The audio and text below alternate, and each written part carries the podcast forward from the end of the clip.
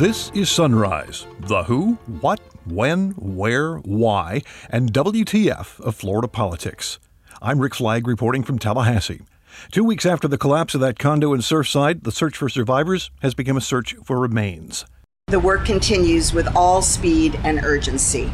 We are working around the clock to recover victims and to bring closure to the families as fast as we possibly can. The focus now is the survivors, helping them deal with the trauma. Imagine being a family who has lost everything, including loved ones, and the devastation that they're trying to climb out of, also having to deal with the bureaucracy that comes with trying to rebuild their lives. The governor is also promising survivors will not have to pay property taxes on the rubble that used to be their home. I've uh, ordered all our folks to suspend any type of property tax enforcement. I know Mayor Cava is doing the same for these uh, notices. If you lost power when Elsa blew through, Public Service Commission Chairman Gary Clark says it should be restored today. He made that announcement Thursday. We still had, I believe, around 5,500 outages uh, across the state of Florida, but those are all being worked on and anticipated to be all cleared up within the next 24 hours. Storm damages were minimal, but there was one fatality. A sailor stationed in Jacksonville died when a tree branch fell to the street and tore the top off his car as he was driving by. Democrats in the state Senate want the governor to do a better job convincing reluctant Floridians to get vaccinated. Two South Florida men are suspects in the assassination of the president of Haiti. The Florida man who created a charity called We Build the Wall and was accused of keeping the money for himself has been indicted again. And Florida realtors bank big bucks for their constitutional amendment drive. We'll also have your calendar of political events and the story of a Florida man suing a Florida couple in a dispute over dogs, a stolen fence, peeping neighbors, high intensity lights aimed next door, and signs accusing the neighbor of being a perv. In other words, just your average day in the land of Florida man. And now the top stories on Sunrise for Friday, July 9th. This is Fashion Day, Kebab Day, and National Sugar Cookie Day. On this date in 1795, James Swan of Boston paid more than $2 million to settle the USA's debt to France for loans that financed the American Revolution. The guy actually made money on the deal by selling off portions of the debt to other investors. In 1911, John Archibald Wheeler was born in Jacksonville. He went on to become a physicist and was the first American involved in the theoretical development of an atomic bomb. Wheeler passed away in 2008. In 1981, Nintendo released a new arcade game. It was called Donkey Kong. And on this date three years ago, Donald Trump nominated Brett Kavanaugh for a seat on the U.S. Supreme Court. It was an emotional day in Surfside Thursday as the search for survivors at the Champlain Tower South became a search for remains. Miami-Dade Mayor Daniella Levine Cava says work stopped at 1:20 in the morning for a memorial to the victims. The work continues with all speed and urgency. All task forces are being deployed from across the country and the world. Uh, we are working around the clock to recover victims and to bring closure to the families as fast as we possibly can. The number of confirmed deaths is now 60, with 35 victims identified and 34 next of kin notified. 200 people are accounted for, and 80 are potentially unaccounted for. Our detectives are working hand in hand with the crime scene and medical examiner uh, personnel, moving as fast as we can to identify the victims and notify the next of kin in order to bring closure to the families. And I also want to take a moment to talk about the extraordinary work that our team is putting into the recovery of victims on the site. Every victim we recover is handled with extreme care and compassion. So we have had faith leaders embedded in our operation since the beginning, including rabbis and faith based organization called Zaka that's working directly with the Miami Dade Police Department to do everything possible to handle the remains of Jewish victims in a manner consistent with the Jewish faith and with all the care and sensitivity possible. We have a tent designated on site, and when a Jewish body is discovered, a prayer is performed and specific protocols are followed to honor both the faith traditions and the integrity of the investigation.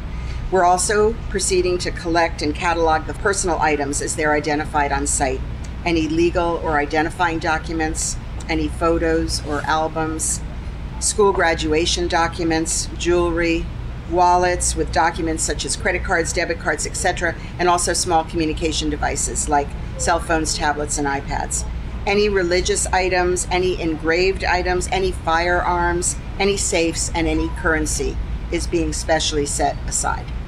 Our team will be carefully tagging these items, and we're creating a process for families to submit reports about such items that they're missing as we work hard in the weeks and months ahead to reunite family members with whatever items are possible.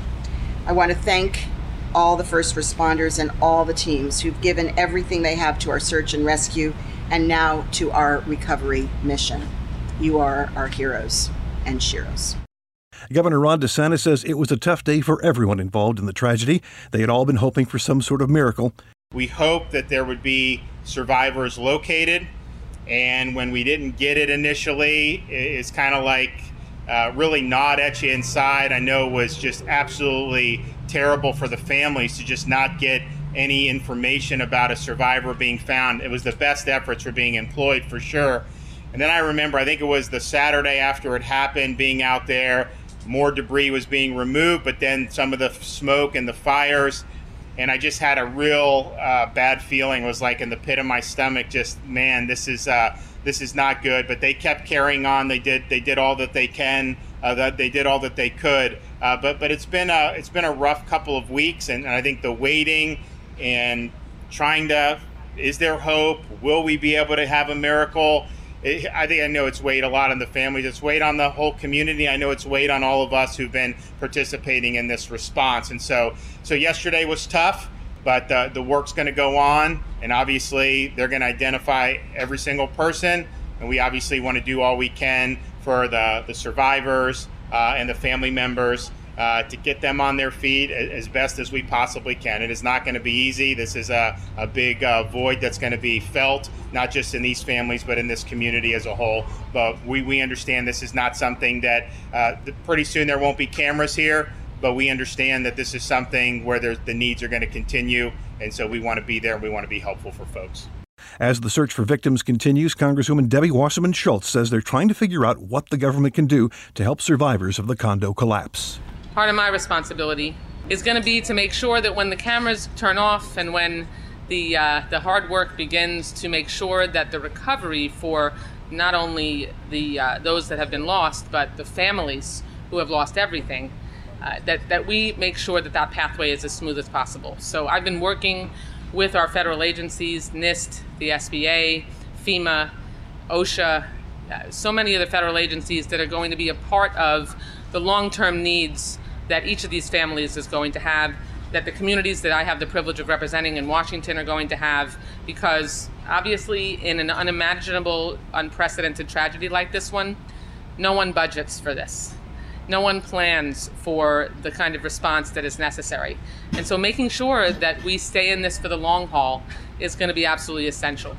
And we don't know just what the needs are going to be. Some of them are going to be needs that we can accommodate, try to accommodate by adding to the federal budget. Some of them may ultimately end up requiring an emergency supplemental appropriations bill. I'm going to be continuing to work with uh, with my colleagues here to make those determinations, and also working uh, at the at the very most personal level with my constituents to see how we can help them just get through the overwhelming bureaucracy that uh, that that this tragedy has represented. Because imagine being a family who has lost everything, including loved ones, and the devastation that they're trying to climb out of, also having to deal with the bureaucracy that comes with trying to rebuild their lives. That's my job. That's the job of my team is to help make sure that we can help them if not ever become whole again, to make sure that we can start to piece back together the shards of their life that have been blown apart.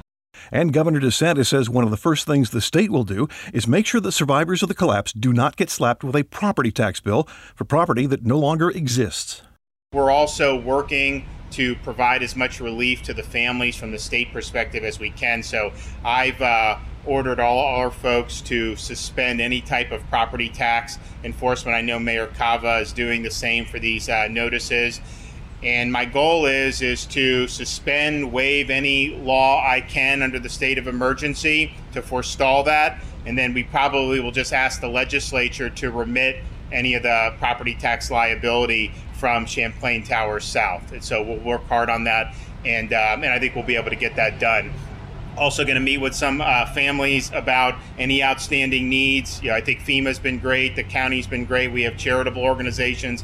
Florida DEM has been all hands on deck but there are things that pop up that maybe people weren't thinking about. So we want to be responsive. And there's been a huge outpouring uh, of charitable interest, not just from some of the organizations that we know, uh, but either other folks are asking me how they can help. So I think we want to channel that in appropriate ways. There's a makeshift memorial wall near the ruined condo that includes white poles, one each bearing the name of a confirmed victim of the collapse. Sharpies have been added so that people can leave messages for the families of the victims. All the people who lost power when Elsa hit the state should have their service restored by the end of the day. Public Service Commission Chairman Gary Clark made that announcement at the start of Thursday's PSC meeting. On behalf of this commission, I'd like to express our gratitude to uh, those individuals uh, who have been out working uh, for the last several days.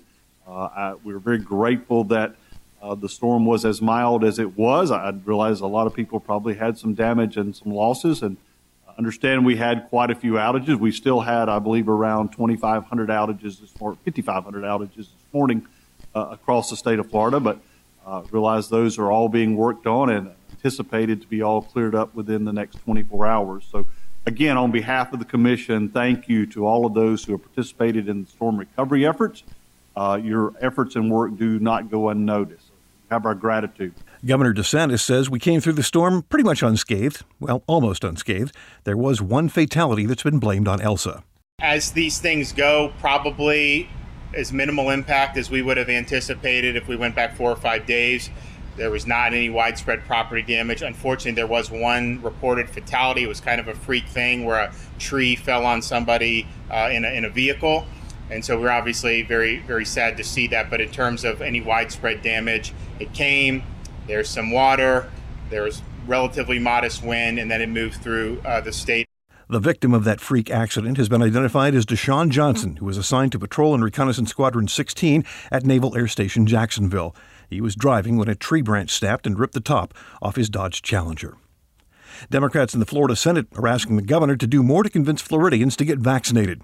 Almost 10 million of us have already had our shots, but that's less than 50% of the state population, and cases are starting to surge again, thanks in part to the Delta variant. In their letter to the governor, the Senate Democrats say Republicans have been the most reluctant to be vaccinated, so they believe it's up to the Republican governor to break through that reluctance and close the vulnerability gap. The Miami Herald reports two South Florida men have been arrested in connection with the assassination of the president of Haiti. James Solages, who describes himself as a philanthropist and child advocate, is from Fort Lauderdale. The second suspect, 56 year old Joseph Vincent, is from the Miami area. Florida realtors invest big bucks in their constitutional amendment that would stop state lawmakers from raiding the Affordable Housing Trust Fund every year. The Realtors Political Committee, Floridians for Housing, banked $8 million last month.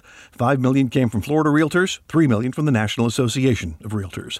They anteed up in June to beat the new law that caps donations to amendment drives at $3,000. Now, that law was supposed to take effect July 1st, but was blocked by a federal judge who said Florida's new law is in direct conflict with binding decisions from the U.S. Supreme Court. The city of St. Petersburg has collected more than 10,000 dead fish over the past week. That's about six tons worth. It's the result of a red tide infestation that's been ravaging the Pinellas County coastline. No one really knows yet if Tropical Storm Elsa helped or hurt the red tide problem, but apparently it pushed a lot of dead fish closer to shore. A Florida man who created the GoFundMe page to help build Donald Trump's border wall has been indicted by the feds. Again. Brian Kolfage of Okaloosa County was already indicted by the Southern District of New York for fraud and money laundering related offenses for his We Build the Wall fundraising. Now he's been indicted by the grand jury in the Northern District of Florida on charges of wire fraud and filing a false tax return, several months after the first indictment. Time now for your calendar of events, which begins with a meeting of the Board of Massage Therapy at 9 in Panama City Beach. The Board of Podiatric Medicine meets by phone at 9, and at 9.30 Saturday morning, Agriculture Commissioner Nikki Fried, who is running for governor, will speak to the Villages Democratic Club. Who knew they had Democrats in that GOP bastion called the Villages, let alone enough to form their own club? And finally today, a Florida man is suing a Florida couple who lives next door after squabbling for three years. This began as a dispute over four barking dogs and the boundary of a fence between their properties in Palm Harbor but it escalated into a peeping Tom lawsuit filed last month in Pinellas County. In that suit, Timothy Anderson claims that Joseph and Tanya Kunkel responded to his complaints about their noisy dogs by installing three high intensity lights and aiming them at his home at night. Anderson eventually filed complaints with Animal Services and the police, and when cops investigated, Tanya Kunkel tried to turn the tables, accusing Anderson of peeping while she was sunbathing. A short time later, the Kunkels tore down part of Anderson's fence, claiming it was six inches over the property line, and they put up several nasty signs, including one that read, Tim is a racist, perv, stalker, and is taping us 24 7. Anderson is suing them for defamation, nuisance, and theft of a fence.